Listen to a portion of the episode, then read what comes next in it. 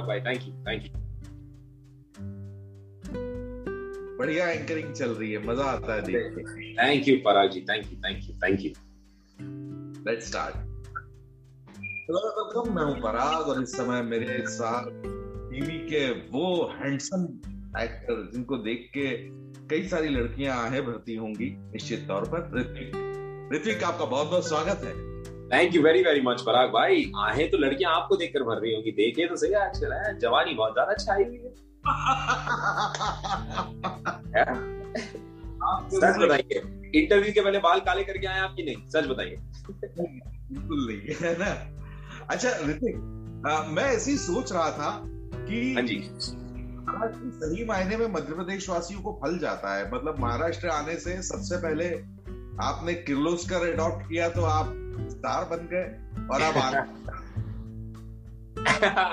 यार ये तो मैंने एक्चुअली सोचा ही नहीं थैंक यू बिल्कुल बिल्कुल अगर मैं महाराष्ट्र मैं महाराष्ट्र में प्ले करता हूँ तो बहुत बहुत बढ़िया very nice it's a very great observation Kirloskar था तो अर्जुन अर्जुन ने जन्म लिया और अब आंग्रे है तो अभय ने जन्म लिया. बिल्कुल बिल्कुल. तो क्या कहेंगे क्योंकि ट्रेलर बड़ा कमाल का लग रहा है एक अलग संसार एक अलग दुनिया दिख रही है। जो हमने अंडरवर्ल्ड की कई सारी फ़िल्में देखी है, पर उस, इसका टेक्सचर बिल्कुल अलग लग रहा है। जी जी थैंक यू बहुत बहुत धन्यवाद। पराग जी, बिल्कुल अलग है, कहानी अपने आप में बहुत यूनिक है। और मतलब बहुत सारे कमाल के एक्टर्स जुड़े हुए हैं इसके साथ। बहुत ही इंटीग्रेट स्टोरी लाइन है कि किस तरह से हर किसी का किरदार, हर किसी की कहानी एक दूसरे से यू नो घूमती फिरती और किस तरह से वो डॉट्स कनेक्ट होते हैं। And it's a beautifully written beautifully written story तो और उसमें मेरा किरदार जो है विच इज़ आंद्रे रानी माई का बेटा रानी माई सुप्रिया पाठक उनका बेटा प्ले कर रहा हूँ and it's a beautiful journey Parag you have to see it मतलब मैं अभी जितेंद्र से भी बात कर रहा था जितेंद्र मराठी के बड़े सुपर फाइन एक्टर्स में से गिने अरे one of the best one of the best और मतलब सुप्रिया पाठक है जितेंद्र जोशी है, ऋत्विक है तो एक धमाका, एक एनर्जी का एक अलग लेवल वहाँ पर होगा निश्चित तौर पर। अरे, बिल्कुल बिल्कुल। मतलब पागलपन एनर्जी के नाम पे आपको मैं क्या बताऊँ कि हर, क्योंकि हर कोई अपने आप में इतने इतने इतने उम्दे, इतने उम्दा कलाकार है। चाहे वो सुप्रिया पाठक जी हो, चाहे वो जितेंद्र जोशी हो चाहे वो शुभ्रोदा हो, जिन्होंने गजराज का किरदार निभाया, चाहे वो अनिल जॉर्ज हो। अमय वाघ, अमय भी मराठी के कितने कमाल के एक्टर वो भी धवल का किरदार निभा रहे हैं। तो कोई भी एक्टर हो, वो अपने आप में इतने मज़े हुए खिलाड़ी हैं, जब वो जब वो एक्टर एक्टिंग करने मंच पे उतरते हैं। तो आई थिंक उन सबको ना उन सबसे रोज कुछ ना कुछ सीखने मिला, रोज कुछ ना कुछ नया और एक्साइटिंग होता था। तो आई थिंक बहुत मज़ा आया भाई बहुत ही बहुत ही कमाल। मतलब अपार्ट फ्रॉम अपन सीरीज़ पे तो आगे बात करेंगे। जितेंद्र ने एक बहुत अच्छी बात कही जो मेरे बिल्कुल दिल छू लिया बोले इसमें मैंने लोग कमाए हैं ऋत्विक और इसके जैसे दोस्त कमाए हैं। बाकी काम तो चलता रहता है। यार मैं आ, मैं जीतू भाई के बारे में क्या बताऊँ आपको? आई थिंक उन्होंने इतना प्यार दिया और इतना प्यार किया है उन्होंने। हम दोनों को जेनुअनली मुझे और तनुज दोनों को अपने बच्चे जैसे छोटे भाइयों जेनुअनली अपने छोटे भाइयों जैसे संभाल के रखा सेट पे। और मतलब I don't have a elder brother मेरा कोई बड़ा भाई नहीं लेकिन अगर होता तो जीतू भाई जैसा होता डेफिनेटली और I think I am really glad कि मेरे मेरे आई थिंक ये जीवन में कुछ कुछ चीज़ें आपके ऐसी होती हैं ताकि आपके जीवन से लोग जुड़ते जाए। एंड जीतू भाई मुझसे जुड़े हैं और मैं मैं ये डंके की चोट पे कह सकता हूँ कि हम हम बहुत बहुत आगे तक साथ में जाएँगे पर्सनली तो I am really really happy to earn a friend like you so so happy so blessed so blessed. और जब सराउंडिंग आपकी अच्छे एक्टर्स हो जिनके साथ आपका एक ट्यूनिंग भी करेक्ट हो तो एक्टिंग में भी एक अलग निखार आता होगा निश्चित तौर पर। बिल्कुल बिल्कुल सर। बहुत मेहनत बहुत मदद होती है। अगर आपके आपके जो को एक्टर्स हैं वो और आप ऑफ़ स्क्रीन जो है आपकी जो ट्यूनिंग है वो बहुत कमाल की हो। तो ये सारा जो श्रेय है मोस्टली श्रेय जाता है जीतू भाई को। क्योंकि उन्होंने मतलब पहले तनुज और उनके सीन्स बहुत ज़्यादा थे, फिर मेरे और उनके सीन्स ज़्यादा थे। हम हम जब से जुड़े तो हम दोनों के बीच के सब ज़्यादा फनी है वो। वो दोनों को ऐसे बाँध के रखते हैं, माहौल को बाँध के रखते हैं सीन को बाँध के रखते हैं। तो बहुत मदद होती है। अगर आपके आपके को एक्टर्स के साथ आप अच्छे दोस्त हैं तो डेफिनेटली बहुत मदद होती है। तो ये जो आपका किरदार है, इसको आपने किस तरह से गढ़ा किस तरह से बिल्टअप किया है इसको? Uh, मेरा जो किरदार है विच इज़ अभय आंग्रे ये ये मुझसे बहुत विपरीत है मैं बिल्कुल भी ऐसा मुझे इसको इसको सीखना पड़ा इसको समझना पड़ा इसको स्टडी करना पड़ा कि ये किस तरीके का इसका बिहेवियर क्या है ये बात कैसे करता है चलता कैसे। कई सारे लोगों को ऑब्ज़र्व किया कई सारे लोगों की ऐसी कॉन्वर्जेशन चोरी छुपे रिकॉर्ड कर ली ताकि उनकी आवाज़ घर जाके सुनूं और उस एक्सेंट को पकड़ू। उनको देख देख के उनके मैनरिज्म्स पकड़े। किसी की चाल पकड़ी तो किसी का ढंग पकड़ा, किसी की आवाज़ पकड़ी तो किसी का एक्सेंट पकड़ा।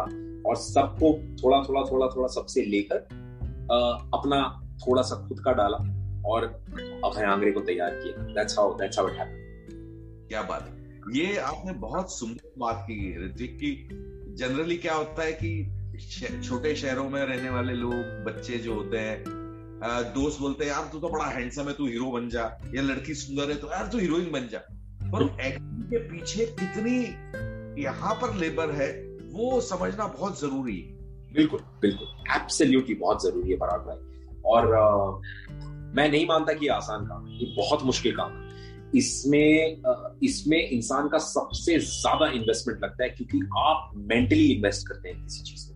आप अपने आप को पूरी तरह से ढाल देते हैं उसमें। आप ना वल्नरेबल हो जाते हैं। तो सबसे ज़्यादा रिस्क पे होते हैं एक्टर्स क्योंकि किसी किरदार को निभाने के लिए हमें बार बार लगातार, कई बार अपने मन में अपनी कितनी इच्छाओं को मारना पड़ता है, अपने कितने अपने कितने सपनों को मारना पड़ता है, ताकि हमारे आँखों में वो आँसू आ सके।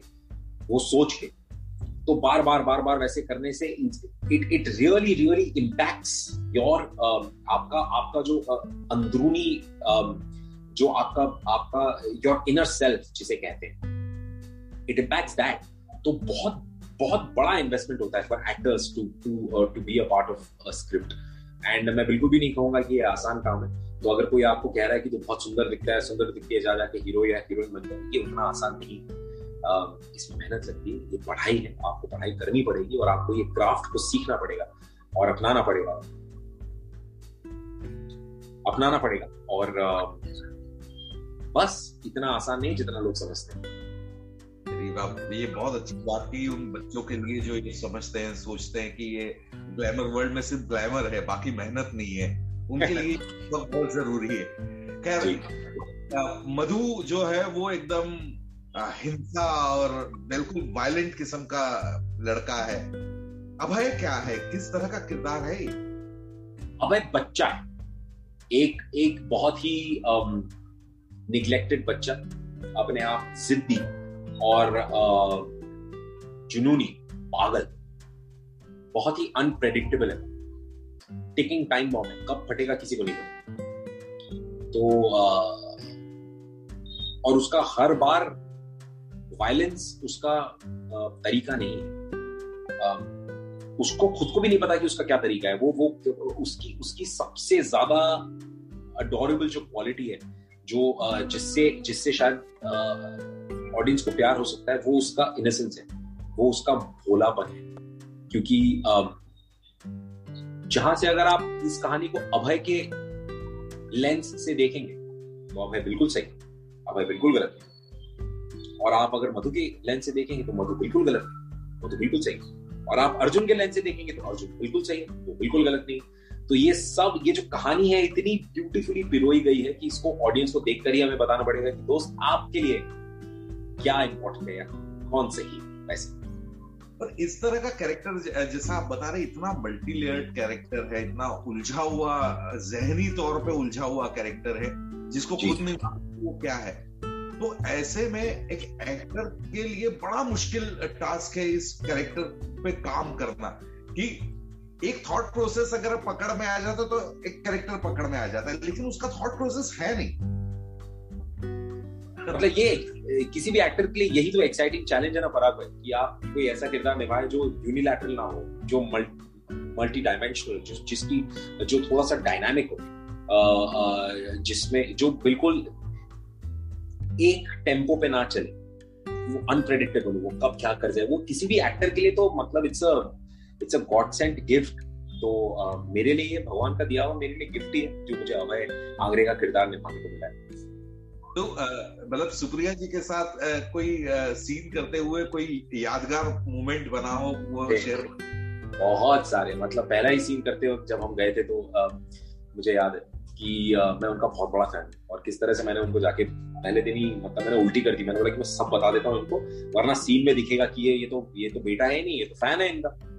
तो मैंने जाके कह दिया मैम आप मुझे बहुत पसंद है आप ये आपका ये कैरेक्टर मैम आपने वो फ़िल्म की थी और मैम आपने वो आ, वो किरदार निभाया था आपने वो खिचड़ी में किया था। तो बोलते क्या बोलता क्या बोलता क्या सब कुछ मैंने उल्टी कर दी और सडनली सब कुछ थोड़ी देर मुझे देखने के बाद मुझे कहती है है चल चल कुछ भी मत बोल। तो जैसे वो कहती है मतलब वो सारा जो हमारी मतलब मेरी जितनी भी वो आ, अंदर की वो जितनी भी आ, उनको लेकर या वो जो थोड़ा थोड़ी सी भी थोड़ा सा भी डर या थोड़ा सा भी वो था कि मैं क्या इनके साथ कर पाऊँगा नहीं कर पाऊँगा वो सब ऐसे ही उतर जाता सो ये बड़ा मतलब आप भी निश्चित तौर पे आपके जूनियर्स के साथ ये करते होंगे कि कर दो कि इतना कि कहीं ये ना लगे कि आप किसके साथ काम कर रहे हो। जी बिल्कुल बिल्कुल एब्सोल्युटली एब्सोल्युटली तो, मतलब एक चीज़ मैं आपको शुरू से देख रहा हूँ कि ऋतिक आप इतने सालों में ये एनर्जी का राज क्या है आपकी? आप आपकी एनर्जी ले कोई आ, ये तो मुझे पिताजी से पूछना पड़ेगा क्या खा के पैदा किया था मैंने मुझे नहीं पता पराग और वो जो कुछ भी खा के पैदा किया था उसकी मैं ना मैं उसका पेटेंट रख लेता हूँ अपने पास और अपने नाम से उसको बेचता हूँ। बट आई थिंक ये पापा का ही है। पापा आज भी मतलब पापा की उम्र कुछ 59 60 के आसपास है वो आज भी बिल्कुल वैसे ही ऐसे चल तुझसे तो बेटर मैं हूँ मुझे देख लो ये भागते रहते हैं दौड़ते रहते तो आई थिंक मुझे पापा से मिला ये जो कुछ भी मिला आई थिंक वैसा। क्या बात। तो मतलब निश्चित तौर पे ये पेटेंट करने लायक फॉर्मूला है इसको कर ही लेना चाहिए। बिल्कुल सर बिल्कुल। सीरीज़ पे लौटता हूँ कि अंडरवर्ल्ड की हमने ढेर सारी फ़िल्में देखी है ढेर सारी चीज़ें देखी है। फिर भी अंडरवर्ल्ड हम उसको अभी भी लुभाता है कहीं हम उसके रहस्य को, उसकी मिस्ट्री को पकड़ने की कोशिश करते हैं। ये अभी तक हमने जो अंडरवर्ल्ड देखा है, उससे कहा, किस तरह से अलग बैठता है? सर, इसमें क्या है कि मैं आपको बताऊँ कि ये जो कहानी है, ये अंडरवर्ल्ड की कम, ये इस परिवार की कहानी ज़्यादा है। इस कहानी में ना, वो ड्रामा है about the family about the Angre family की किस तरीके से वो वो अंडरवर्ल्ड का अम्ब्रेला तो है ही लेकिन उसके उसके बीचों बीच या उसके क्रक्स में ये family which is Angre family तो ये इन भाइयों की कहानी है ये इस माँ बेटे की कहानी है। और ये ये किस तरह से किस तरह से आपका वो जो जुनून किसी किसी सत्ता को पाने का या जुनून उस कुर्सी को पाने का वो किस तरह से अपने खून को भी अपना नहीं रहने देता और मतलब कि, कितनी रंजिश और कितनी सारी चीज़ें एक एक एक परिवार के बीच में हो जाती तो ये कहानी अगर आप क्राइम से हटा के आप किसी और चीज़ में आप एक बनिए की दुकान में डाल दे तो ये वहाँ पर भी फिट बैठती क्योंकि ये ह्यूमन इमोशंस की कहानी कि अगर एक हलवाई के परिवार में उसकी पाँच मिठाई की दुकानें हो गई तो सब जलने लगे उससे। तो बेसिक मतलब मुद्दा वही, लेकिन ये ये कहानी उन किरदारों की है, कहानी उस परिवार की, उन भाइयों की and that's what's different about carton क्या बात तो निश्चित तौर पर बहुत आनंद आएगा, क्योंकि ट्रेलर देख के आपको लगता है कि यार हाँ कुछ तो भी है जो अलग दिख रहा है। थैंक यू सर ये क्या हो गया सॉरी सर कुछ नेटवर्क नेटवर्क हाँ जी। तो ऋतिक ये अभी सीरीज़ आपकी दर्शकों के सामने होगी लेकिन आगे के सवाल के पहले मैं एक पहले का सवाल और पूछना चाहता हूँ कि एक्टर आपने जो किया टीवी पे किया सब उसमें आप लोगों के दिलों पे छाए हुए थे। अचानक आपने ना एक्टिंग से ज़्यादा एंकरिंग को ज़्यादा इंपॉर्टेंस दिया। अब वापस आप कहीं ना कहीं ऐसा क्यों हुआ? वो क्या वजह रही? कोई वजह नहीं पराग भाई, कोई वजह नहीं थी। मतलब पवित्र रिश्ता इतना बड़ा शो था मेरे जीवन का और इतनी कमाल की कहानी थी कि उसके बाद मुझे अगर कोई कोई कहानी करनी थी तो वो पवित्र रिश्ता से बड़ी होनी चाहिए। और मैं सही मायने में बताऊँ, पवित्र रिश्ता से बड़ी कोई कहानी अब तक मुझे ऑफ़र ही नहीं हुई टेलीविज़न और एंकरिंग में जनरली बहुत एंजॉय करता हूँ, मुझे बहुत मज़ा आता है एंकरिंग करने में। तो मैं उस उस उस, मैं एंकरिंग करता चला गया, एक के बाद दो दो के बाद चार, और हर शो में मुझे मज़ा आते चला गया। तो मैं काम करता चला गया बिकॉज़ इट्स बिकॉज़ भगवान की देन है कि अगर आपके पास ब्लेसिंग है, भगवान ने आपको दिया है तो आप काम करें।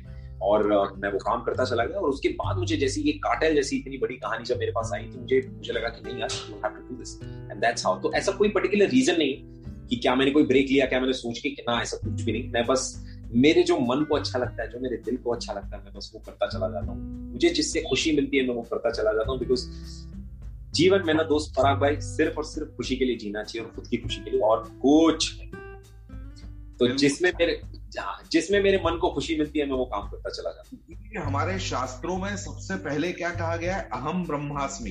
अहम ब्रह्मास्मि। बिल्कुल मैं मेरी ब्रह्म खुश नहीं है तो दुनिया खुश होगी? बिल्कुल तो जब तक मैं खुश नहीं हूँ तो फिर मैं कितनी ही चीज़ें कर लू? क्या ही मतलब? मेरे मन को खुश करना चाहिए कोई काम और मैं वो करना चाहता हूँ बराबर और ये वो काम है बिल्कुल। क्या बात। तो ऋतिक मतलब पवित्र रिश्ता है उसके पहले भी आपने काम किया है। आप पढ़े लिखे एक्टर हैं हमारे इंडस्ट्री में बहुत कम लोग पढ़े लिखे मिलते हैं। इसलिए आपसे सवाल पूछ रहा हूँ कि एज एन एक्टर आपके क्राफ्ट में बदलाव महसूस हो रहा है? क्या क्या बदलाव लगता है कि यार ये नया आया है ये। बहुत कुछ। मतलब हर मैं कहूँगा कि हम it's a never ending learning process Parag जो हमारी क्राफ्ट है ना एज एक्टर्स हम रोज हमें रोज सीखना पड़ता है। हमें रोज अपने आप को री एक्सप्लोर करना पड़ता है। और uh, कई लोग इस बात में मानते नहीं कई लोग समझते नहीं मैं डेफिनेटली मानता हूँ ये क्राफ्ट इसकी पढ़ाई होती है। आपको ये पढ़ना पड़ता है। इसकी इसकी बाकायदा, इसके इसके कोचेस हैं एक्टिंग कोचेस हैं जो आपको सिखाते हैं, वो आपको अपनी ही क्राफ्ट पे और बेहतर पकड़ समझाते हैं।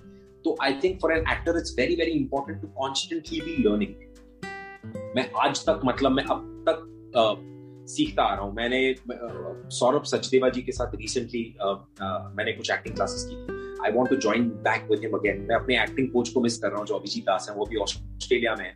मैंने उनके साथ कुछ पाँच छह साल पढ़ाई की है मुंबई में।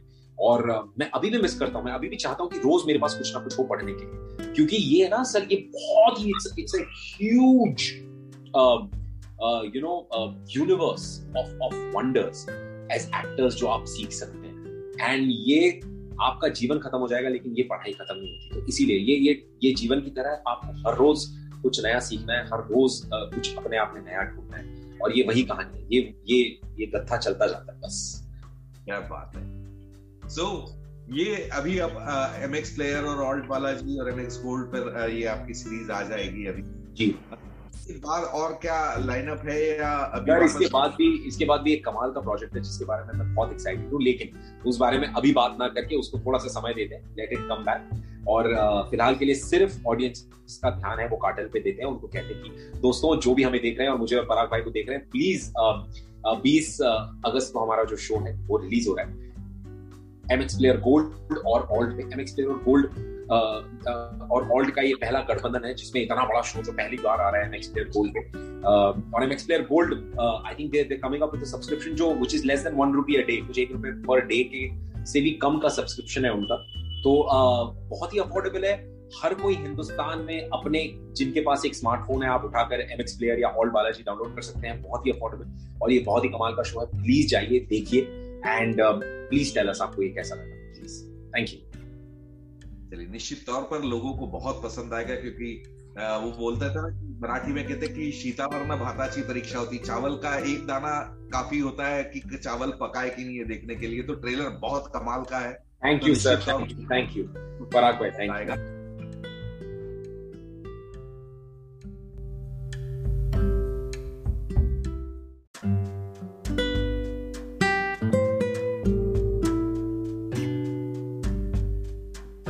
भाई thank you thank you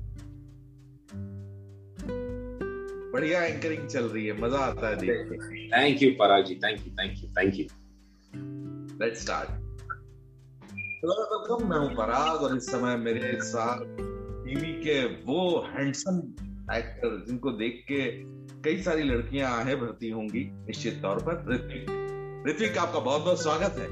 Thank you very very much Parag भाई। आहे तो लड़कियाँ आपको देखकर भर रही होंगी। देखे तो सही आजकल है। जवानी बहुत ज़्यादा छाई हुई है। सच बताइए इंटरव्यू के पहले बाल काले करके आए आपकी नहीं? सच बताइए। बिल्कुल नहीं है ना? अच्छा ऋतिक मैं ऐसे ही सोच रहा था कि हाँ जी। सही मायने में मध्य प्रदेश वासियों को फल जाता है। मतलब महाराष्ट्र आने से सबसे पहले आपने किर्लोस्कर अडॉप्ट किया तो आप स्टार बन गए और अब आ यार ये तो मैंने एक्चुअली सोचा ही नहीं। थैंक यू बिल्कुल बिल्कुल। अगर मैं महाराष्ट्र मैं महाराष्ट्र में प्ले करता हूँ तो बहुत बहुत बढ़िया। Very nice it's a very great observation Kirloskar था तो अर्जुन अर्जुन ने जन्म लिया और अब आंग्रे है तो अभय ने जन्म लिया। बिल्कुल बिल्कुल। तो क्या कहेंगे क्योंकि ट्रेलर बड़ा कमाल का लग रहा है एक अलग संसार एक अलग दुनिया दिख रही है जो हमने अंडरवर्ल्ड की कई सारी फ़िल्में देखी है पर उस इसका टेक्सचर बिल्कुल अलग लग रहा है। जी जी थैंक यू बहुत बहुत धन्यवाद। पराग जी बिल्कुल अलग है कहानी अपने आप में बहुत यूनिक है। आ, और मतलब आ, बहुत सारे कमाल के एक्टर्स जुड़े हुए हैं इसके साथ बहुत ही इंटीग्रेट स्टोरी लाइन है कि किस तरह से हर किसी का किरदार, हर किसी की कहानी एक दूसरे से यू नो घूमती फिरती और किस तरह से वो डॉट्स कनेक्ट होते हैं and it's a beautifully written beautifully written story तो और उसमें मेरा किरदार जो है विच इज़ आंग्रे रानी माई का बेटा, रानी माई सुप्रिया उनका बेटा प्ले कर रहा हूँ and it's a beautiful journey Parag you have to see it मतलब मैं अभी जितेंद्र से भी बात कर रहा था जितेंद्र मराठी के बड़े फाइन एक्टर्स में से गिने। अरे one of the best one of the best और मतलब सुप्रिया पाठक है जितेंद्र जोशी है ऋत्विक है तो एक धमाका एक एनर्जी का एक अलग लेवल वहाँ पर होगा निश्चित तौर पर। अरे बिल्कुल बिल्कुल मतलब पागलपन एनर्जी के नाम पे आपको मैं क्या बताऊँ कि हर क्योंकि हर कोई अपने आप में इतने इतने इतने उमदे, इतने उमदा कलाकार है। चाहे वो सुप्रिया पाठक जी हो, चाहे वो जितेंद्र जोशी हो चाहे वो शुभ्रोदा हो, जिन्होंने गजराज का किरदार निभाया चाहे वो अनिल जॉर्ज हो। अमय वाघ अमय वाघ भी मराठी के कितने कमाल के एक्टर वो भी धवल का किरदार निभा रहे हैं। तो कोई भी एक्टर हो, वो अपने आप में इतने हुए खिलाड़ी हैं, जब वो जब वो एक्टर एक्टिंग करने मंच पे उतरते हैं। तो आई थिंक उन सबको ना उन सबसे रोज कुछ ना कुछ सीखने मिला रोज कुछ ना कुछ नया और एक्साइटिंग होता था। तो आई थिंक बहुत मज़ा आया यार बरात में बहुत ही बहुत ही कमाल। मतलब अपार्ट फ्रॉम अपन सीरीज़ पे तो आगे बात करेंगे। जितेंद्र ने एक बहुत अच्छी बात कही जो मेरे बिल्कुल दिल छू लिया। बोले इसमें मैंने लोग कमाए हैं ऋत्विक और इसके जैसे दोस्त कमाए हैं। बाकी काम तो चलता रहता है। यार मैं आ, मैं जीतू भाई के बारे में क्या बताऊँ आपको? आई थिंक उन्होंने इतना प्यार दिया और इतना प्यार किया है उन्होंने। हम दोनों को जेनुअनली मुझे और तनुज दोनों को अपने बच्चे जैसे छोटे भाइयों जेनुअनली अपने छोटे भाइयों जैसे संभाल के रखा सेट पे। और मतलब I don't have a elder brother मेरा कोई बड़ा भाई नहीं लेकिन अगर होता तो जीतू भाई जैसा होता डेफिनेटली और I think I am really glad कि मेरे मेरे आई थिंक ये जीवन में कुछ कुछ चीज़ें आपके ऐसी होती हैं ताकि आपके जीवन से लोग जुड़ते जाए। एंड uh, जीतू भाई मुझसे जुड़े हैं और मैं मैं ये डंके की चोट पे कह सकता हूँ कि हम हम बहुत बहुत आगे तक साथ में जाएँगे पर्सनली तो I am really really happy to earn a friend like you so so happy so blessed so blessed और जब सराउंडिंग आपकी अच्छे एक्टर्स हो जिनके साथ आपका एक ट्यूनिंग भी करेक्ट हो तो एक्टिंग में भी एक अलग निखार आता होगा निश्चित तौर पर। बिल्कुल बिल्कुल, सर, बहुत मेहनत, बहुत मदद होती है। अगर आपके आपके जो को एक्टर्स हैं, वो और आप ऑफ़ स्क्रीन जो है आपकी जो ट्यूनिंग है, वो बहुत कमाल की हो। तो ये सारा जो श्रेय है मोस्टली श्रेय जाता है जीतू भाई को। क्योंकि उन्होंने मतलब पहले तनुज और उनके सीन्स बहुत ज़्यादा थे, फिर मेरे और उनके सीन्स ज़्यादा थे। हम हम जब से जुड़े तो हम दोनों के बीच के सब ज़्यादा फनी है वो वो दोनों को ऐसे बाँध के रखते हैं माहौल को बाँध के रखते हैं सीन को बाँध के रखते हैं। तो बहुत मदद होती है। अगर आपके आपके को एक्टर्स के साथ आप अच्छे दोस्त हैं तो डेफिनेटली बहुत मदद होती है। तो ये जो आपका किरदार है इसको आपने किस तरह से गढ़ा है किस तरह से बिल्टअप किया है इसको? और मेरा जो किरदार है विच इज़ अभय आंग्रे ये ये मुझसे बहुत विपरीत है मैं बिल्कुल भी ऐसा मुझे इसको अब इसको सीखना पड़ा इसको समझना पड़ा इसको स्टडी करना पड़ा कि ये किस तरीके का अब इसका बिहेवियर क्या है ये बात कैसे करता है चलता कैसे। Uh, कई सारे लोगों को ऑब्ज़र्व किया कई सारे लोगों की ऐसी कॉन्वर्जेशन चोरी छुपे रिकॉर्ड कर ली ताकि उनकी आवाज़ घर जाके सुनूं और उस एक्सेंट को पकड़ू। उनको देख देख के उनके मैनरिज्म पकड़े किसी की चाल पकड़ी तो किसी का ढंग पकड़ा किसी की आवाज़ पकड़ी तो किसी का एक्सेंट uh, पकड़ा। और सबको थोड़ा थोड़ा थोड़ा थोड़ा सबसे लेकर अपना थोड़ा सा खुद का डाला और अभय आंग्रे को तैयार किया। That's how that's how it happened क्या बात ये आपने बहुत सुंदर बात की, ऋतिक, की जनरली क्या होता है कि छोटे शहरों में रहने वाले लोग, बच्चे जो होते हैं दोस्त बोलते हैं, यार, तू तो बड़ा हैंडसम है, तू हीरो बन जा, या लड़की सुंदर है तो यार, तू हीरोइन बन जा। पर एक्टिंग के पीछे कितनी यहाँ पर लेबर है, वो समझना बहुत ज़रूरी है। बिल्कुल बिल्कुल। एब्सोल्युटली बहुत ज़रूरी है पराग भाई। और आ, मैं नहीं मानता कि आसान काम है। ये बहुत मुश्किल काम है। इसमें इसमें इंसान का सबसे ज़्यादा इन्वेस्टमेंट लगता है क्योंकि आप मेंटली इन्वेस्ट करते हैं किसी चीज़ में। आप अपने आप को पूरी तरह से ढाल देते हैं उसमें। आप ना वल्नरेबल हो जाते हैं। तो सबसे ज़्यादा रिस्क पे होते हैं एक्टर्स क्योंकि किसी किरदार को निभाने के लिए हमें बार बार लगातार कई बार अपने मन में अपनी कितनी इच्छाओं को मारना पड़ता है, अपने कितने अपने कितने सपनों को मारना पड़ता है ताकि हमारे आँखों में वो आँसू आ सके, वो सोच के। तो बार बार बार बार वैसे करने से it it really really impacts your आपका आपका जो अंदरूनी जो आपका आपका योर इनर सेल्फ जिसे कहते हैं इट इम्पैक्ट्स दैट तो बहुत बहुत बड़ा इन्वेस्टमेंट होता है for actors to to to be a part of script and मैं बिल्कुल भी नहीं कहूँगा कि ये आसान काम है। तो अगर कोई आपको कह रहा है कि तो बहुत सुंदर दिखता है, सुंदर दिख के जा जाके हीरो या हीरोइन बन जाए, ये उतना आसान नहीं है। इसमें मेहनत लगती है, ये पढ़ाई है, आपको पढ़ाई करनी पड़ेगी और आपको ये क्राफ्ट को सीखना पड़ेगा और अपनाना पड़ेगा। अपनाना पड़ेगा और बस इतना आसान नहीं जितना लोग समझते हैं। ये बहुत अच्छी बात की उन बच्चों के लिए जो ये समझते हैं सोचते हैं कि ये ग्लैमर वर्ल्ड में सिर्फ़ ग्लैमर है बाकी मेहनत नहीं है। उनके लिए बहुत बहुत ज़रूरी है। खैर मधु जो है वो एकदम हिंसा और बिल्कुल वायलेंट किस्म का लड़का है। अभय क्या है? किस तरह का किरदार है अभय बच्चा। एक एक बहुत ही निग्लेक्टेड बच्चा। अपने आप जिद्दी और जुनूनी, पागल। बहुत ही अनप्रेडिक्टेबल है। टेकिंग टाइम बॉम्ब है। कब फटेगा किसी को नहीं पता। तो और उसका हर बार वायलेंस उसका तरीका नहीं है। उसको खुद को भी नहीं पता कि उसका क्या तरीका है। वो वो, उसकी उसकी सबसे ज़्यादा अडोरेबल जो क्वालिटी है जो जिससे जिससे शायद ऑडियंस को प्यार हो सकता है, वो उसका इनोसेंस है, वो उसका भोलापन है। क्योंकि जहाँ से अगर आप इस कहानी को अभय के लेंस से देखेंगे तो अभय बिल्कुल सही अभय बिल्कुल गलत है। और आप अगर मधु के लेंस से देखेंगे तो मधु बिल्कुल गलत वो तो बिल्कुल सही और आप अर्जुन के लेंस से देखेंगे तो अर्जुन बिल्कुल सही है, वो बिल्कुल गलत नहीं तो ये सब ये जो कहानी है इतनी ब्यूटीफुली पिरोई गई है कि इसको ऑडियंस को देखकर ही हमें बताना पड़ेगा कि दोस्त आपके लिए क्या इंपॉर्टेंट है कौन सही वैसे। पर इस तरह का कैरेक्टर जैसा आप बता रहे इतना मल्टी लेयर्ड कैरेक्टर है इतना उलझा हुआ जहनी तौर पे उलझा हुआ कैरेक्टर है जिसको खुद नहीं वो क्या है। तो ऐसे में एक एक्टर के लिए बड़ा मुश्किल टास्क है इस कैरेक्टर पे काम करना कि एक थॉट प्रोसेस अगर पकड़ में आ जाता तो एक कैरेक्टर पकड़ में आ जाता है, लेकिन उसका थॉट प्रोसेस है नहीं।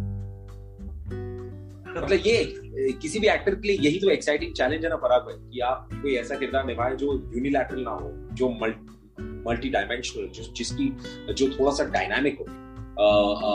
जिसमें, जो बिल्कुल एक टेंपो पे ना चले, वो अनप्रेडिक्टेबल हो, वो कब क्या कर जाए, वो किसी भी एक्टर के लिए तो मतलब it's a it's a god sent gift तो uh, मेरे लिए ये भगवान का दिया हुआ मेरे लिए गिफ्ट ही है जो मुझे अभय आंगरे का किरदार निभाने को मिला है। तो मतलब सुप्रिया जी के साथ आ, कोई सीन करते हुए कोई यादगार मोमेंट बना हो वो शेयर बहुत सारे मतलब पहला ही सीन करते वक्त जब हम गए थे तो आ, मुझे याद है कि आ, मैं उनका बहुत बड़ा फ़ैन और किस तरह से मैंने उनको जाके पहले दिन ही मतलब मैंने उल्टी कर दी मैंने बोला कि मैं सब बता देता हूँ इनको वरना सीन में दिखेगा कि ये ये तो ये तो बेटा है नहीं ये तो फ़ैन है इनका। तो मैंने जाके कह दिया मैम आप मुझे बहुत पसंद है आप ये आपका ये कैरेक्टर मैम आपने वो फ़िल्म की थी और मैम आपने वो आ, वो किरदार निभाया था आपने वो खिचड़ी में किया था। तो बोलते क्या बोलता क्या बोलता क्या सब कुछ मैंने उल्टी कर दी और सडनली सब कुछ थोड़ी देर मुझे देखने के बाद मुझे कहती है, है चल चल कुछ भी मत बोल। तो जैसे वो कहती है मतलब वो सारा जो हमारी मतलब मेरी जितनी भी वो आ, अंदर की वो जितनी भी आ, उनको लेकर या वो जो थोड़ा थोड़ी सी भी थोड़ा सा भी डर या थोड़ा सा भी वो था कि मैं क्या इनके साथ कर पाऊँगा नहीं कर पाऊँगा वो सब ऐसे ही उतर जाता सो ये बड़ा मतलब आप भी निश्चित तौर पे आपके जूनियर्स के साथ ये करते होंगे कि ये टीज कर दो कि इतना कि कहीं ये ना लगे कि आप किसके साथ काम कर रहे हो। जी बिल्कुल बिल्कुल एब्सोल्युटली एब्सोल्युटली तो, मतलब एक चीज़ मैं आपको शुरू से देख रहा हूँ कि ऋतिक आप सालों में ये एनर्जी का राज क्या है आपकी? आप आपकी एनर्जी ले आ, ये तो मुझे पिताजी से पूछना पड़ेगा क्या खा के पैदा किया था उन्होंने? मुझे नहीं पता पराग और वो जो कुछ भी खा के पैदा किया था उसकी मैं ना मैं उसका पेटेंट रख लेता हूँ अपने पास और अपने नाम से उसको बेचता हूँ। बट आई थिंक ये पापा का ही है। पापा आज भी मतलब पापा की उम्र कुछ फिफ्टी नाइन सिक्सटी के आसपास है। वो आज भी बिल्कुल वैसे ही ऐसे चल तुझसे तो बेटर मैं वो मुझे देख ले ये भागते रहते हैं दौड़ते रहते हैं। तो आई थिंक मुझे पापा से मिला ये जो कुछ भी मिला आई थिंक वैसा। क्या बात। तो मतलब निश्चित तौर पे ये पेटेंट करने लायक फॉर्मूला है इसको कर ही लेना चाहिए। बिल्कुल सर बिल्कुल। सीरीज़ पे लौटता हूँ कि अंडरवर्ल्ड की हमने ढेर सारी फ़िल्में देखी है ढेर सारी चीज़ें देखी है। फिर भी अंडरवर्ल्ड हम उसको अभी भी लुभाता है कहीं हम उसके रहस्य को उसकी मिस्ट्री को पकड़ने की कोशिश करते हैं। ये अभी तक हमने जो अंडरवर्ल्ड देखा है, उससे कहा, किस तरह से अलग बैठता है? सर, इसमें क्या है कि मैं आपको बताऊँ कि ये जो कहानी है, ये अंडरवर्ल्ड की कम ये इस परिवार की कहानी ज़्यादा है। इस कहानी में ना, वो ड्रामा है about the family about the Angre family की किस तरीके से वो वो अंडरवर्ल्ड का अम्ब्रेला तो है ही, लेकिन उसके उसके बीचों बीच या उसके क्रक्स में ये family which is the Angre family तो ये इन भाइयों की कहानी है ये इस माँ बेटे की कहानी है। और ये ये किस तरह से किस तरह से आपका वो जो जुनून किसी किसी सत्ता को पाने का या जुनून उस कुर्सी को पाने का वो किस तरह से अपने खून को भी अपना नहीं रहने देता और मतलब कि, कितनी रंजिश और कितनी सारी चीज़ें एक एक एक परिवार के बीच में हो जाती तो ये कहानी अगर आप क्राइम से हटा के आप किसी और चीज़ में आप एक बनिए की दुकान में डाल दे तो ये वहाँ पर भी फिट बैठती क्योंकि ये ह्यूमन इमोशंस की कहानी कि अगर एक हलवाई के परिवार में उसकी पाँच मिठाई की दुकानें हो गई तो सब जलने लगे उससे। तो बेसिक मतलब मुद्दा वही लेकिन ये ये कहानी उन किरदारों की है कहानी उस परिवार की उन भाइयों की and that's what's different about carton क्या बात तो निश्चित तौर पर बहुत आनंद आएगा क्योंकि ट्रेलर देख के आपको लगता है कि यार हाँ कुछ तो भी है जो अलग दिख रहा है। थैंक यू सर ये क्या हो गया? सॉरी सर कुछ नेटवर्क नेटवर्क हाँ जी। तो ऋतिक ये अभी सीरीज़ आपकी दर्शकों के सामने होगी लेकिन आगे के सवाल के पहले मैं एक पहले का सवाल और पूछना चाहता हूँ कि एक्टर आपने जो किया टीवी पे किया सब उसमें आप लोगों के दिलों पे छाए हुए थे? अचानक आपने ना एक्टिंग से ज़्यादा एंकरिंग को ज़्यादा इंपॉर्टेंस दिया। अब वापस आप कहीं ना कहीं ऐसा क्यों हुआ? क्या वजह रही? कोई वजह नहीं पराग भाई कोई वजह नहीं मतलब पवित्र रिश्ता इतना बड़ा शो था मेरे जीवन का और इतनी कमाल की कहानी थी कि उसके बाद मुझे अगर कोई कोई कहानी करनी थी तो वो पवित्र रिश्ता से बड़ी होनी चाहिए। और मैं सही मायने में बताऊँ, पवित्र रिश्ता से बड़ी कोई कहानी अब तक मुझे ऑफ़र ही नहीं हुई टेलीविज़न और एंकरिंग में जनरली बहुत एंजॉय करता हूँ, मुझे बहुत मज़ा आता है एंकरिंग करने में। तो मैं उस उस उस, मैं एंकरिंग करता चला गया, एक के बाद दो दो के बाद चार, और हर शो में मुझे मज़ा आते चला गया। तो मैं काम करता चला गया बिकॉज़ इट्स बिकॉज़ भगवान की देन है कि अगर आपके पास ब्लेसिंग है, भगवान ने आपको दिया है तो आप काम करें। और मैं वो काम करता चला गया और उसके बाद मुझे जैसी ये काटल जैसी इतनी बड़ी कहानी जब मेरे पास आई तो मुझे मुझे लगा कि नहीं यार you have to do this and that's how तो ऐसा कोई पर्टिकुलर रीजन नहीं कि क्या मैंने कोई ब्रेक लिया, क्या मैंने सोच के ना, ऐसा कुछ भी नहीं। मैं बस, मेरे जो मन को अच्छा लगता है, जो मेरे दिल को अच्छा लगता है, मैं बस वो करता चला जाता हूँ। मुझे जिससे खुशी मिलती है, मैं वो करता चला जाता हूँ बिकॉज़ जीवन में ना दोस्त पराग भाई सिर्फ़ और सिर्फ़ खुशी के लिए जीना चाहिए और खुद की खुशी के लिए और कुछ तो जिसमें मेरे जिसमें मेरे मन को खुशी मिलती है मैं वो काम करता चला जाता हमारे शास्त्रों में सबसे पहले क्या कहा गया है? अहम ब्रह्मास्मि। अहम ब्रह्मास्मि।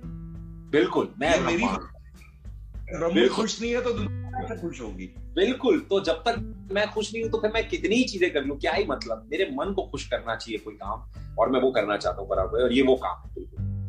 क्या बात। तो ऋतिक मतलब पवित्र रिश्ता है उसके पहले भी आपने काम किया है।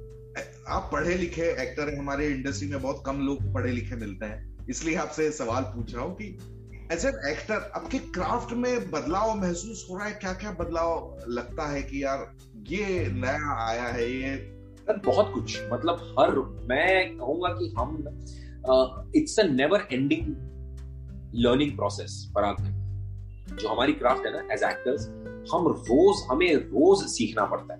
हमें रोज अपने आप को री एक्सप्लोर करना पड़ता है। और uh, कई लोग इस बात में मानते नहीं कई लोग समझते नहीं मैं डेफिनेटली मानता हूँ ये क्राफ्ट इसकी पढ़ाई होती है। आपको ये पढ़ना पड़ता है। इसकी इसकी बाकायदा इसके इसके कोचेस हैं एक्टिंग कोचेस हैं जो आपको सिखाते हैं। वो आपको अपनी ही क्राफ्ट पे और बेहतर पकड़ समझाते हैं। तो I think for an actor it's very very important to constantly be learning मैं आज तक मतलब मैं अब तक सीखता आ रहा हूँ। मैंने सौरभ सचदेवा जी के साथ रिसेंटली मैंने कुछ एक्टिंग क्लासेस की थी। I want to join back with him again मैं अपने एक्टिंग कोच को मिस कर रहा हूँ, जो अभिजीत दास है, वो भी ऑस्ट्रेलिया में है। मैंने उनके साथ कुछ पाँच छह साल पढ़ाई की है मुंबई में। और मैं अभी भी मिस करता हूँ। मैं अभी भी चाहता हूँ कि रोज मेरे पास कुछ ना कुछ हो पढ़ने के लिए। क्योंकि ये है ना, सर, ये बहुत ही it's huge you know universe of of wonders as actors जो आप सीख सकते हैं। एंड ये आपका जीवन खत्म हो जाएगा लेकिन ये पढ़ाई खत्म नहीं होती। तो इसीलिए ये ये ये जीवन की तरह आपको हर रोज कुछ नया सीखना है हर रोज कुछ अपने आप में नया ढूंढना है। और ये वही कहानी है ये ये ये गत्था चलता जाता है बस। क्या बात है। सो so, ये अभी अब एम एक्स प्लेयर और ऑल्ट वाला जी और एम एक्स गोल्ड पर ये आपकी सीरीज़ आ जाएगी अभी। जी। इसके बाद और क्या लाइनअप है या अभी यार इसके बाद भी इसके बाद भी एक कमाल का प्रोजेक्ट है जिसके बारे में मैं बहुत एक्साइटेड हूँ लेकिन उस बारे में अभी बात ना करके उसको थोड़ा सा समय देते हैं लेट इट कम बैक और फ़िलहाल के लिए सिर्फ़ ऑडियंस का ध्यान है वो कार्टल पे देते हैं उनको कहते हैं कि दोस्तों जो भी हमें देख रहे हैं और मुझे और पराग भाई को देख रहे हैं प्लीज़ बीस अगस्त को हमारा जो शो है वो रिलीज़ हो रहा है. एम एक्स प्लेयर गोल्ड और ऑल्ट पे एम प्लेयर और गोल्ड और ऑल्ट का ये पहला गठबंधन है, जिसमें इतना बड़ा शो जो पहली बार आ रहा है एमएक्स प्लेयर गोल्ड और MX player gold I think they they coming up with subscription जो which is less than 1 rupee a day कुछ एक रुपए पर डे के से भी कम का सब्सक्रिप्शन है उनका। तो बहुत ही अफोर्डेबल है। हर कोई हिंदुस्तान में अपने, जिनके पास एक स्मार्टफ़ोन है, आप उठाकर एमएक्स प्लेयर या ऑल बालाजी डाउनलोड कर सकते हैं। बहुत ही अफोर्डेबल और ये बहुत ही कमाल का शो है। प्लीज़ जाइए, देखिए। एंड प्लीज़ टेल अस आपको ये कैसा लगा। प्लीज़ थैंक यू चलिए। निश्चित तौर पर लोगों को बहुत पसंद आएगा क्योंकि वो बोलता था मराठी में कहते कि सीतावर्ण भाताची परीक्षा होती। चावल का एक दाना काफ़ी होता है कि चावल पकाए कि नहीं है देखने के लिए। तो ट्रेलर बहुत कमाल का है। Thank you sir thank you Parag भाई थैंक यू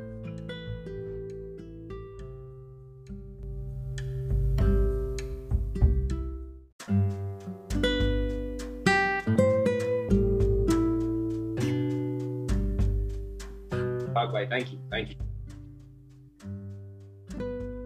बढ़िया एंकरिंग चल रही है मज़ा आता है thank you Parag ji thank you thank you thank you let's start hello welcome मैं हूँ पराग और इस समय मेरे साथ टीवी के वो हैंडसम एक्टर जिनको देख के कई सारी लड़कियाँ आहे भरती होंगी निश्चित तौर पर। ऋतिक ऋतिक आपका बहुत बहुत स्वागत है। Thank you very very much Parag भाई आहे तो लड़कियाँ आपको देखकर भर रही होंगी देखिए तो सही आजकल है जवानी बहुत ज़्यादा छाई हुई है सच बताइए इंटरव्यू के पहले बाल काले करके आए आपकी नहीं सच बताइए बिल्कुल नहीं है ना अच्छा ऋतिक मैं ऐसे ही सोच रहा था कि हाँ जी सही मायने में मध्य प्रदेश वासियों को फल जाता है मतलब महाराष्ट्र आने से सबसे पहले आपने किर्लोस्कर अडॉप्ट किया तो आप स्टार बन गए और अब आ यार ये तो मैंने एक्चुअली सोचा ही नहीं थैंक यू बिल्कुल बिल्कुल अगर मैं महाराष्ट्र मैं महाराष्ट्र प्ले करता हूँ तो बहुत बहुत बढ़िया very nice it's a very great observation Kirloskar था तो अर्जुन अर्जुन ने जन्म लिया और अब आंग्रे है तो अभय ने जन्म लिया। बिल्कुल बिल्कुल। तो क्या कहेंगे क्योंकि ट्रेलर बड़ा कमाल का लग रहा है एक अलग संसार एक अलग दुनिया दिख रही है। जो हमने अंडरवर्ल्ड की कई सारी फ़िल्में देखी है पर उस इसका टेक्सचर बिल्कुल अलग लग रहा है। जी जी थैंक यू बहुत बहुत धन्यवाद। पराग जी बिल्कुल अलग है कहानी अपने आप में बहुत यूनिक है। आ, और मतलब आ, बहुत सारे कमाल के एक्टर्स जुड़े हुए हैं इसके साथ। बहुत ही इंटीग्रेट स्टोरी लाइन है कि किस तरह से हर किसी का किरदार हर किसी की कहानी एक दूसरे से यू नो घूमती फिरती और किस तरह से वो डॉट्स कनेक्ट होते हैं। It's a beautifully written beautifully written story तो और उसमें मेरा किरदार जो है विच इज़ आंग्रे रानी माई का बेटा रानी माई सुप्रिया पाठक उनका बेटा प्ले कर रहा हूँ and it's a beautiful journey पर you have to see it मतलब मैं अभी जितेंद्र से भी बात कर रहा था। जितेंद्र मराठी के बड़े फाइन एक्टर्स में से गिने अरे one of the best one of the best और मतलब सुप्रिया पाठक है जितेंद्र जोशी है, ऋत्विक है तो एक धमाका, एक एनर्जी का एक अलग लेवल वहाँ पर होगा निश्चित तौर पर। अरे, बिल्कुल बिल्कुल मतलब पागलपन, एनर्जी के नाम पे आपको मैं क्या बताऊँ कि हर, क्योंकि हर कोई अपने आप में इतने इतने इतने उमदे, इतने उमदा कलाकार है। चाहे वो सुप्रिया पाठक जी हो, चाहे वो जितेंद्र जोशी हो चाहे वो शुभ्रोदा हो, जिन्होंने गजराज का किरदार निभाया, चाहे वो अनिल जॉर्ज हो अमय वाघ अमय वाघ भी मराठी के कितने कमाल के एक्टर वो भी धवल का किरदार निभा रहे तो कोई भी एक्टर हो, वो अपने आप में इतने मज़े हुए खिलाड़ी हैं, जब वो जब वो एक्टर एक्टिंग करने मंच पे उतरते हैं। तो आई थिंक उन सबको ना उन सबसे रोज कुछ ना कुछ सीखने मिला, रोज कुछ ना कुछ नया और एक्साइटिंग होता था तो आई थिंक बहुत मज़ा आया यार बराबर बहुत ही बहुत ही कमाल। मतलब अपार्ट फ्रॉम अपन सीरीज़ पे तो आगे बात करेंगे। जितेंद्र ने एक बहुत अच्छी बात कही जो मेरे बिल्कुल दिल छू लिया बोले इसमें मैंने लोग कमाए हैं ऋत्विक और इसके जैसे दोस्त कमाए हैं बाकी काम तो चलता रहता है। यार मैं आ, मैं जीतू भाई के बारे में क्या बताऊँ आपको? आई थिंक उन्होंने इतना प्यार दिया और इतना प्यार किया है उन्होंने। हम दोनों को जेनुअनली मुझे और तनुज दोनों को अपने बच्चे जैसे छोटे भाइयों जेनुअनली अपने छोटे भाइयों जैसे संभाल के रखा सेट पे। और मतलब I don't have a elder brother मेरा कोई बड़ा भाई नहीं लेकिन अगर होता तो जीतू भाई जैसा होता डेफिनेटली और I think I am really glad कि मेरे मेरे आई थिंक ये जीवन में कुछ कुछ चीज़ें आपके ऐसी होती हैं ताकि आपके जीवन से लोग जुड़ते जाएँ। एंड जीतू भाई मुझसे जुड़े हैं और मैं मैं ये डंके की चोट पे कह सकता हूँ कि हम हम बहुत बहुत आगे तक साथ में जाएँगे पर्सनली तो I am really really happy to earn a friend like you so so happy so blessed so blessed. और जब सराउंडिंग आपकी अच्छे एक्टर्स हो जिनके साथ आपका एक ट्यूनिंग भी करेक्ट हो तो एक्टिंग में भी एक अलग निखार आता होगा निश्चित तौर पर। बिल्कुल बिल्कुल सर बहुत मेहनत हो बहुत मदद होती है। अगर आपके आपके जो को एक्टर्स हैं वो और आप ऑफ़ स्क्रीन जो है आपकी जो ट्यूनिंग है वो बहुत कमाल की हो। तो ये सारा जो श्रेय है मोस्टली श्रेय जाता है जीतू भाई को। क्योंकि उन्होंने मतलब पहले तनुज और उनके सीन्स बहुत ज़्यादा थे, फिर मेरे और उनके सीन्स ज़्यादा थे। हम हम जब से जुड़े तो हम दोनों के बीच के सब ज़्यादा फनी है वो। वो दोनों को ऐसे बाँध के रखते हैं, माहौल को बाँध के रखते हैं सीन को बाँध के रखते हैं। तो बहुत मदद होती है। अगर आपके आपके को एक्टर्स के साथ आप अच्छे दोस्त हैं तो डेफिनेटली बहुत मदद होती है। तो ये जो आपका किरदार है, इसको आपने किस तरह से गढ़ा किस तरह से बिल्टअप किया है इसको? और मेरा जो किरदार है विच इज़ अभय आंग्रे, ये ये मुझसे बहुत विपरीत है, मैं बिल्कुल भी ऐसा मुझे इसको इसको सीखना पड़ा, इसको समझना पड़ा, इसको स्टडी करना पड़ा कि ये किस तरीके का इसका बिहेवियर क्या है, ये बात कैसे करता है, चलता कैसे। कई सारे लोगों को ऑब्ज़र्व किया, कई सारे लोगों की ऐसी कॉन्वर्जेशन चोरी छुपे रिकॉर्ड कर ली ताकि उनकी आवाज़ घर जाके सुनूं और उस एक्सेंट को पकड़ू। उनको देख देख के उनके मैनरिज्म पकड़े। किसी की चाल पकड़ी तो किसी का ढंग पकड़ा, किसी की आवाज़ पकड़ी तो किसी का एक्सेंट पकड़ा। और सबको थोड़ा थोड़ा थोड़ा थोड़ा सबसे लेकर अपना थोड़ा सा खुद का डाला और अभय आंग्रे को तैयार किया। That's how that's how it happened क्या बात है। ये आपने बहुत सुंदर बात की ऋत्विक की जनरली क्या होता है कि छोटे शहरों में रहने वाले लोग, बच्चे जो होते हैं दोस्त बोलते हैं यार तू तो बड़ा हैंडसम है तू हीरो बन जा। या लड़की सुंदर है तो यार तू हीरोइन बन जा। पर एक्टिंग के पीछे कितनी यहाँ पर लेबर है वो समझना बहुत ज़रूरी है। बिल्कुल बिल्कुल। एब्सोल्युटली बहुत ज़रूरी है पराग भाई। और आ, मैं नहीं मानता कि आसान काम है ये बहुत मुश्किल काम है।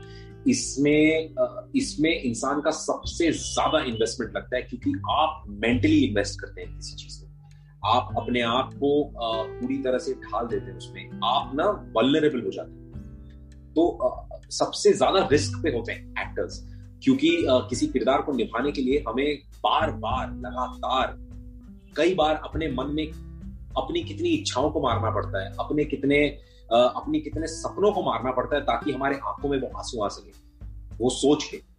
तो बार बार बार बार वैसे करने से it it really really impacts your आपका आपका जो uh, अंदरूनी uh, जो आपका आपका योर इनर सेल्फ जिसे कहते हैं। इट इम्पैक्ट्स दैट तो बहुत बहुत बड़ा इन्वेस्टमेंट होता है for actors to to to be a part of a script and मैं बिल्कुल भी नहीं कहूँगा कि ये आसान काम है। तो अगर कोई आपको कह रहा है कि तो बहुत सुंदर दिखता है सुंदर दिख के जा जाके हीरो या हीरोइन बन जाए ये उतना आसान नहीं है।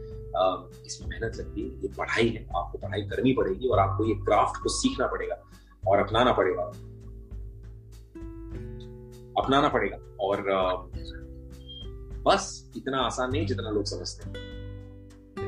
ये बहुत अच्छी बात की उन बच्चों के लिए जो ये समझते हैं सोचते हैं कि ये ग्लैमर वर्ल्ड में सिर्फ़ ग्लैमर है बाकी मेहनत नहीं है। उनके लिए बहुत ज़रूरी है। खैर मधु जो है वो एकदम हिंसा और बिल्कुल वायलेंट किस्म का लड़का है। अभय क्या है? किस तरह का किरदार है अभय बच्चा है। एक एक बहुत ही निग्लेक्टेड बच्चा अपने आप जिद्दी और जुनूनी पागल। बहुत ही अनप्रेडिक्टेबल है। टेकिंग टाइम बॉम्ब है। कब फटेगा किसी को नहीं पता। तो आ, और उसका हर बार वायलेंस उसका तरीका नहीं है।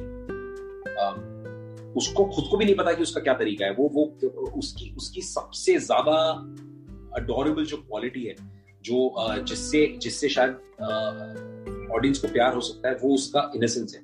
वो उसका भोलापन है। क्योंकि जहाँ से अगर आप इस कहानी को अभय के लेंस से देखेंगे तो अभय बिल्कुल सही अभय बिल्कुल गलत है। और आप अगर मधु के लेंस से देखेंगे तो मधु बिल्कुल गलत नहीं मधु बिल्कुल सही और आप अर्जुन के लेंस से देखेंगे तो अर्जुन बिल्कुल सही है वो बिल्कुल गलत नहीं तो ये सब ये जो कहानी है इतनी ब्यूटीफुली पिरोई गई है कि इसको ऑडियंस को देखकर ही हमें बताना पड़ेगा कि दोस्त आपके लिए क्या इंपॉर्टेंट है या कौन सही वैसे।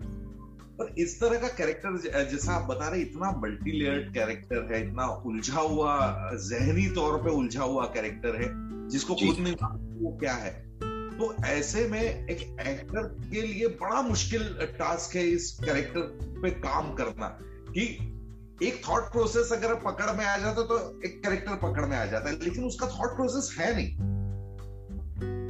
मतलब ये, किसी भी एक्टर के लिए यही तो एक्साइटिंग चैलेंज है ना पराग भाई, कि आप कोई ऐसा किरदार निभाए जो यूनिलैटरल ना हो, जो मल्टी मल्टी डायमेंशनल जिसकी, जो थोड़ा सा डायनामिक हो जिसमें, जो बिल्कुल एक टेंपो पे ना चले।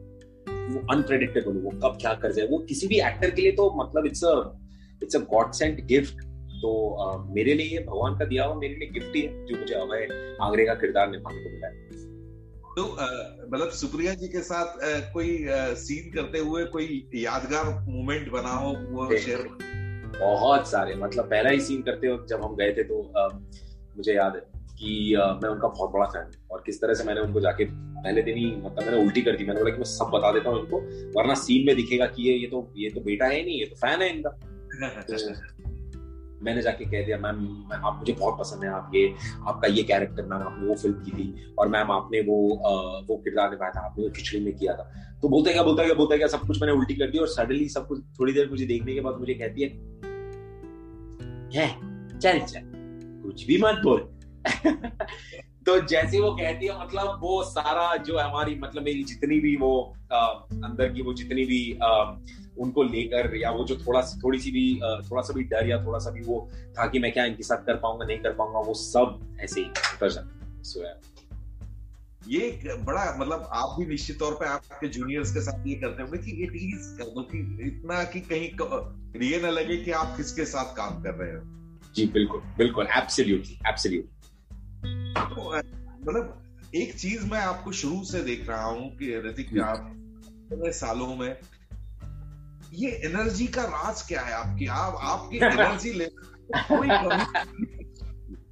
आ, ये तो मुझे पिताजी से पूछना पड़ेगा क्या खा के पैदा किया था उन्होंने? मुझे नहीं पता पराग और वो जो कुछ भी खा के पैदा किया था उसकी मैं है ना मैं उसका पेटेंट रख लेता हूँ अपने पास और अपने नाम से उसको बेचता हूँ। बट आई थिंक पापा का ही है। पापा आज भी मतलब पापा की उम्र कुछ 59 60 के आसपास है। वो आज भी बिल्कुल वैसे ही ऐसे चल तुझसे तो बेटर मैं वो मुझे देख लिया ये भागते रहते हैं दौड़ते रहते तो आई थिंक मुझे पापा से मिला ये जो कुछ भी मिला। आई थिंक वैसा। क्या बात तो मतलब निश्चित तौर पे ये पेटेंट करने लायक फॉर्मूला है इसको कर ही लेना चाहिए। बिल्कुल सर बिल्कुल। सीरीज़ पे लौटता हूँ कि अंडरवर्ल्ड की हमने ढेर सारी फ़िल्में देखी है ढेर सारी चीज़ें देखी है। फिर भी अंडरवर्ल्ड हमको अभी भी लुभाता है कहीं हम उसके रहस्य को, उसकी मिस्ट्री को पकड़ने की कोशिश करते हैं। ये अभी तक हमने जो अंडरवर्ल्ड देखा है, उससे कहा, किस तरह से अलग बैठता है?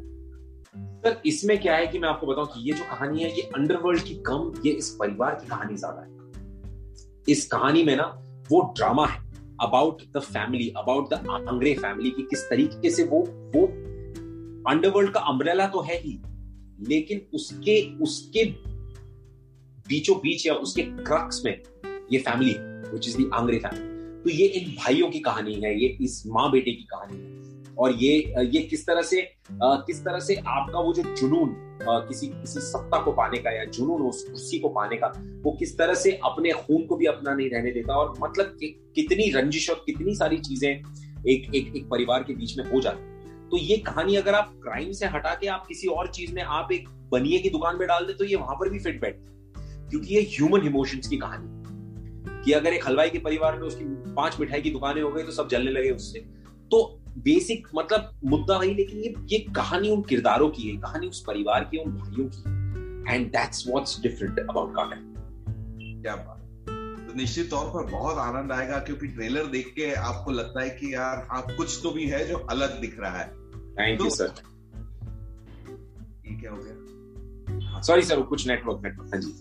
तो ऋतिक ये अभी सीरीज़ आपकी दर्शकों के सामने होगी लेकिन आगे के सवाल के पहले मैं एक पहले का सवाल और पूछना चाहता हूँ कि एक्टर आपने जो किया टीवी पे किया सब उसमें आप लोगों के दिलों पे छाए हुए थे। अचानक आपने ना एक्टिंग से ज़्यादा एंकरिंग को ज़्यादा इंपॉर्टेंस दिया। अब वापस आप कहीं ना कहीं ऐसा क्यों हुआ? क्या वजह रही?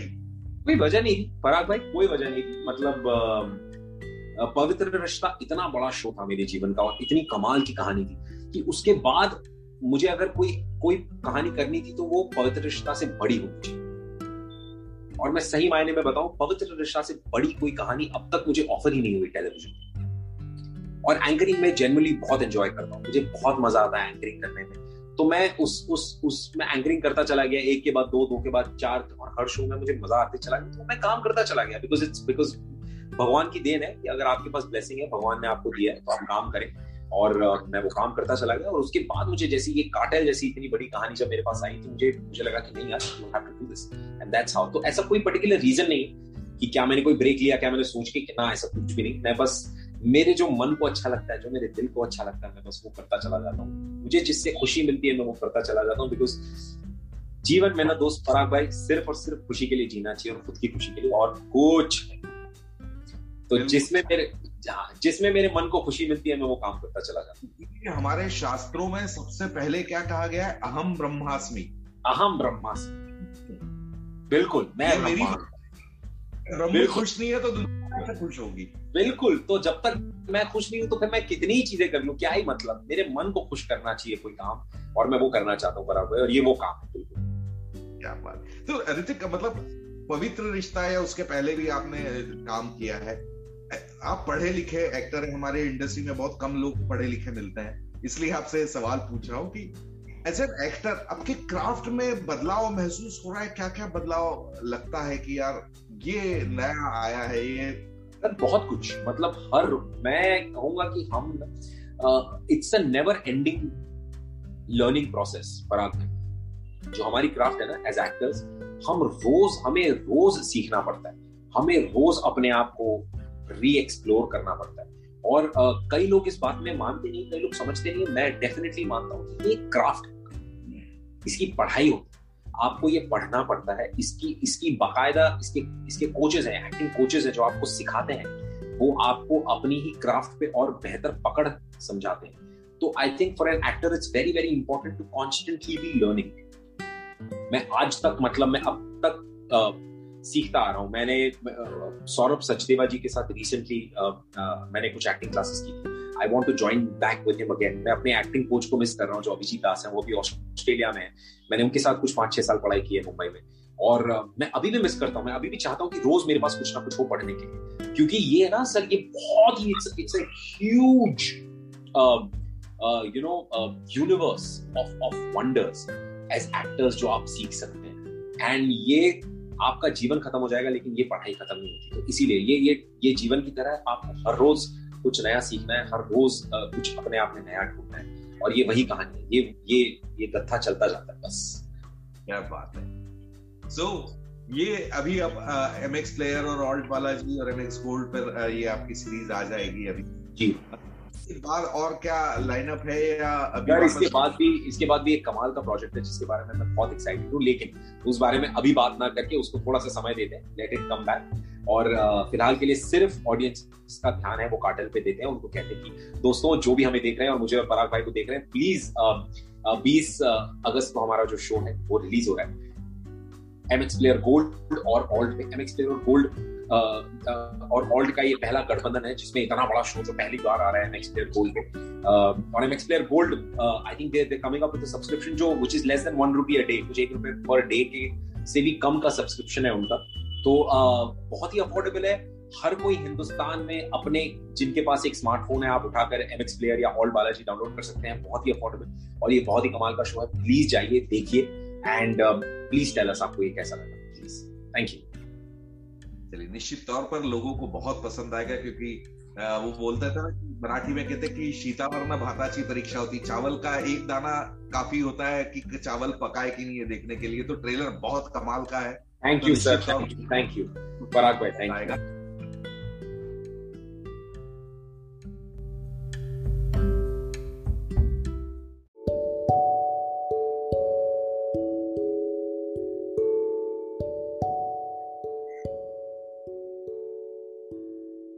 वेलकम मैं हूँ? पराग छापेकर और इस समय मेरे साथ बहुत ही खूबसूरत और टैलेंटेड प्रीति जिज्ञानी। प्रीति बहुत बहुत स्वागत है आपका।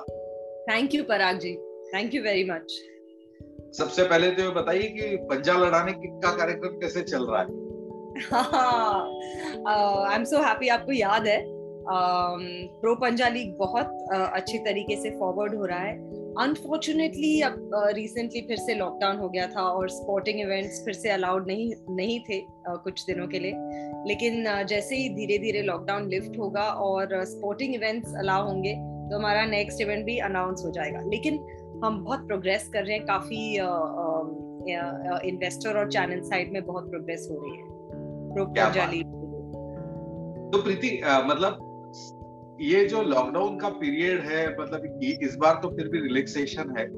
अगर टोटल लॉकडाउन को डिफाइन किया जाए, कोरोना महामारी के चलते हम सभी घर पे थे स्टार स्टार्स हो आर्टिस्ट हो टेक्नीशियन हो या लेबर हो। ऐसे में एक स्टार को जब घर का काम करना पड़ता है तो क्या थॉट दिमाग में चलता है? देखिए, ये तो पहले लॉकडाउन में ही सीख गए थे। एक्चुअली uh, uh, घर का काम करना तो आई uh, थिंक एक हमारे सबके लिए एक लर्निंग था और एक लेसन था कि घर का काम करना एक्चुअली इतना मुश्किल नहीं है। और यू नो एक सेटिस्फैक्शन और एक खुशी मिलती है जब आप हम अपने घर का काम अपने अपना काम खुद करते हैं। सो so, और एक नया रिस्पेक्ट भी आ गया था हमारे डोमेस्टिक वर्कर्स के लिए। सो आई थिंक ये पीरियड एक अच्छा भी था. सेल्फ इंट्रोस्पेक्शन का बहुत चांस uh, मिला.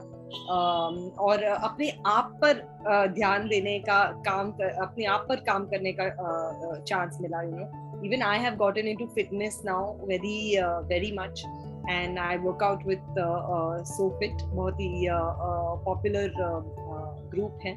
Um, जो जो uh, जिनके साथ मैं वर्कआउट करती हूँ. एंड एवरी मॉर्निंग अभी मेरी आदत सी हो गई है कि सात बजे उठ के आठ से नौ मुझे अपना वर्कआउट करना ही so and plus meditation and yoga ये सब भी बढ़ गया है। So I think for me it was beneficial I got the time to work on myself yoga के योगा के फ़ील्ड में आप कुछ और uh, करने जा रही हैं मैंने सुना जी द फिटनेस इंडिया शो को तो मैं होस्ट करती ही थी। काफ़ी दिनों से uh, हम मैं फिटनेस इंडिया शो होस्ट करती हूँ। लेकिन एज सच स्पेशली योगा में मैंने स्पेशल uh, uh, कुछ किया नहीं। But functional training yes that's what I am मतलब इस आप जैसा भी आपने कहा ना कि घर पे रह के अपने आप पे काम करने का मौका मिला और मैं इस लॉकडाउन के दौरान जो मैंने सबक लिया मैं अपने आप को बड़ा ऑब्ज़र्व कर रहा था। मैंने भी घर के काम किए और बड़ा ये हो जाता था कि देखो मैंने ये कर दिया। है ना? तो अल्टीमेटली मुझे थॉट आया दिमाग में कि हमारे कि हम कितनी लिबरल हो जाए हम कितनी दिमागी तौर पे वो हो जाए कहीं ना कहीं हमारे इनर में एक थ्रेड ऐसा होता है कि भाई ये तो तुम्हारा काम है लेडीज़ का काम है मेरे से करवा रहे चलो मैंने कर दिया ओके राइट राइट लेकिन आई uh, थिंक आपने भी सीख ही लिया होगा कि ये सिर्फ़ लेडीज़ का काम नहीं है। So I think all the men had to learn all the men had to learn कि दे बेटर हेल्प नहीं तो उनको सबको मिलेगी मार। because uh, just women and, and anyway you know हमारे आई हैव टू बॉयज़ और uh, मैं उनको हमेशा यही सीख देती हूँ कि uh, सारे काम जो हैं वो आपके काम हैं। और जो है यू नो बॉम्बे में और ये अर्बन लाइफ में बहुत आदत हो गई है बच्चों को नॉट जस्ट बॉयज़ बच्चों को इन जनरल की जो नैनी है और यहाँ जो उन्हें संभाल रही वो उनके लिए सारा काम कर रही है, उनके कपड़े उठा रही है, उनकी प्लेट उठा रही है, उन्हें खाना दे रही है। तो आई थिंक हम, माए या फादर्स मदर्स एंड फादर्स की रिस्पॉन्सिबिलिटी है उनको सिखाने की पहले अपना काम खुद कीजिए। Many times they don't even eat their own food तो अपना खाना यू नो अपना खाना, अपने कपड़े पहनना, अपना खुद ब्रश करना, अपने ये अर्ली लाइफ से सिखा देनी चाहिए। Not make them dependent so dependent they must learn to be self sufficient first दूसरों की जय से पहले खुद की जय करो। खुद की जय करे, क्या बात तो अभी तो मतलब अपने स्वास्थ्य मंत्री ने एक ऐप भी लॉन्च किया फिट इंडिया तो फिटनेस पे अब बहुत ज़्यादा ज़ोर दिया जा रहा है। आई थिंक कोरोना ने एक और चीज़ सिखा दी है कि जो लोग जिन्हें दूसरे एलिमेंट्स थे सच एज डायबिटीज़ और एस्थमा उन्हें कोरोना ने ज़्यादा अफेक्ट किया है। सो आई थिंक ये एक और भी सीख है कि इट्स बेस्ट कि आप अपने आप को जितना फिट रखें जितना स्वस्थ रखें तो और भी कोई एलिमेंट हो तो आपको इतना अफेक्ट नहीं करेगी। So it's it's very very important that we all learn और ये हमारे इंडियन लाइफस्टाइल में अनफॉर्चुनेटली पता नहीं कहाँ गुम हो गया फिटनेस क्योंकि हम सब भाग रहे हैं। या तो पैसों के पीछे या फेम के पीछे, सब, मुंबई स्पेशली में लाइफ इतनी फास्ट है और लोगों के पास टाइम ही नहीं है कि हम बैठ के सोचे यू नो फैमिली मेंबर्स के साथ बात करें एंड फिटनेस तो दूर की बात है तो अपने आप पर ध्यान देना तो दूर की बात है। सो ये ये कल्चर नहीं था फिटनेस का, लेकिन ये बहुत ही अच्छी चीज़ स्टार्ट की है हमारे प्राइम मिनिस्टर ने। Fit India movement is a fabulous thing and it was a it was a required thing क्योंकि ये हमें कल्चर बनाना है इंडिया में। That fitness is an integral part it should be as necessary as breathing getting up and doing your workout मतलब सही बात है। एक समय था हम, हमारे देश में योगा योग जो है वो डे टू डे एक्टिविटीज़ का हिस्सा होता था। पहले मतलब मशीन हमारे पास इक्विपमेंट्स आ गए मशीन आ गई उससे हमारा और थोड़ा सा फ़िज़िकल वो कम हो गया। लेकिन योग और ये चीज़ जब तक योगा बन के नहीं आया तब तक हमने वापस ध्यान देना नहीं शुरू किया। बिल्कुल बिल्कुल। And in fact we start India से ही हुआ है now all over the world लोग योगा प्रैक्टिस कर रहे हैं। It's become it's become such a big thing so और हम, हमारे यहाँ कहीं गुम हो गया था, वो तो अभी जैसे इतने सारे सेलिब्रिटीज उसके लाइमलाइट में ला रहे हैं, जैसे कि मलाइका अरोरा ने भी अपना एक योगा स्टूडियो ये सब जो सेलिब्रिटीज योगा को लाइमलाइट में ला रहे हैं so it's a good thing so जो आप आप फिटनेस की बात कर रही है, आप जिस तरह का प्रोग्राम वो करती हैं, उसकी खासियत क्या है? वो क्या कहता है? किस तरह से वो रिजीम है? The fitness India show concentrate मैंने स्टार्ट सिर्फ़ ऐसे किया था कि प्रेगनेंसी के बाद मैंने जब वेट गेन किया तो uh, कितना मुश्किल uh, था मेरे लिए वापस अपने ओरिजिनल वेट में आना और फिर जब the second baby came even then it was uh, uh, even more difficult to lose weight. So ये फिटनेस इंडिया शो मैंने सिर्फ़ अपने कुछ कुछ जर्नी के वीडियोस बना बनाए थे। और ऐसे ही स्टार्ट हुआ फिटनेस इंडिया शो लेकिन वो वीडियोस इतने पॉपुलर हो गए और लोगों को इतने पसंद आने लगे कि हमने एक रेगुलर इसे एक शो बनाया जिसमें हम दिखाते थे कि एज अ नॉविस एक एक्सपर्ट वर्कआउट पर्सन नहीं है, जिस, जिनके एक ऑर्डनरी इंसान जिनके पास ज़्यादा नॉलेज नहीं है वर्कआउट का या किस तरह से अपने आप को एक ऑर्डनरी मदर जो है वो कैसे अपने आप को वापस फिटनेस में लाए अपने अपनी ओरिजिनल बॉडी कैसे पाए? So we do things like that उसमें मैं थोड़ा योगा भी करती हूँ थोड़ा रेगुलर जिम में भी जाती हूँ थोड़ा ट्रेनिंग भी करती हूँ। It's it's it's a uh, it's a journey of somebody who's not an expert in fitness. मतलब आप आपको देख के लग रहा है अभी पर्दे पे कि आप बहुत ही हम्बल हो रही है क्योंकि इतना फिटनेस अभी भी आपने अचीव किया है तो वो नोविस नहीं कर सकता है। तो वो नोविस नहीं now i suppose i can't call myself a novice but uh, yeah. yeah now i suppose i can't. So uh, मतलब जिसको कहते हैं ना truth from the horse's mouth जो जनरली हमारे यहाँ तो मर्द भी बेचारे प्रेग्नेंट औरतों की तरह होते हैं। तो मेरी हालत भी कमोबश वैसी ही है। तो मैं आपको टिप्स दे देती हूँ। बिल्कुल दे दीजिए आप। So let me give some tips to the viewers actually main चीज़ तो ये हमारा इंडियन खाने में ना रोटी राइस हमारे लिए बहुत ज़रूरी हो गई है। सो so, uh, हमें सीखना है कि uh, रोटी खा तो सकते हैं लेकिन uh, बाजरे की नचने की not regular uh, not not white you should not have. Don't have white rice. You can have uh, black rice or brown rice or red rice. So आप healthier option choose कीजिए. Um, regular uh, instant oats ना खा के rolled oats खाएँ या फिर बारीक दलिया खाएँ या इस तरह की चीज़ें खाएँ so these are very important things you know जो हम अपने रेगुलर खाने में सब्ज़ियाँ हमें ज़्यादा ऐड करनी चाहिए we should add more greens जब हम सब्ज़ियाँ ज़्यादा ऐड करते हैं तो you can eat as many greens as you like so um, and even uh, uh, uh, you know meats if you want to eat eat try to choose leaner meats like um, like a chicken breast or a fish and things like that क्या बात है चलिए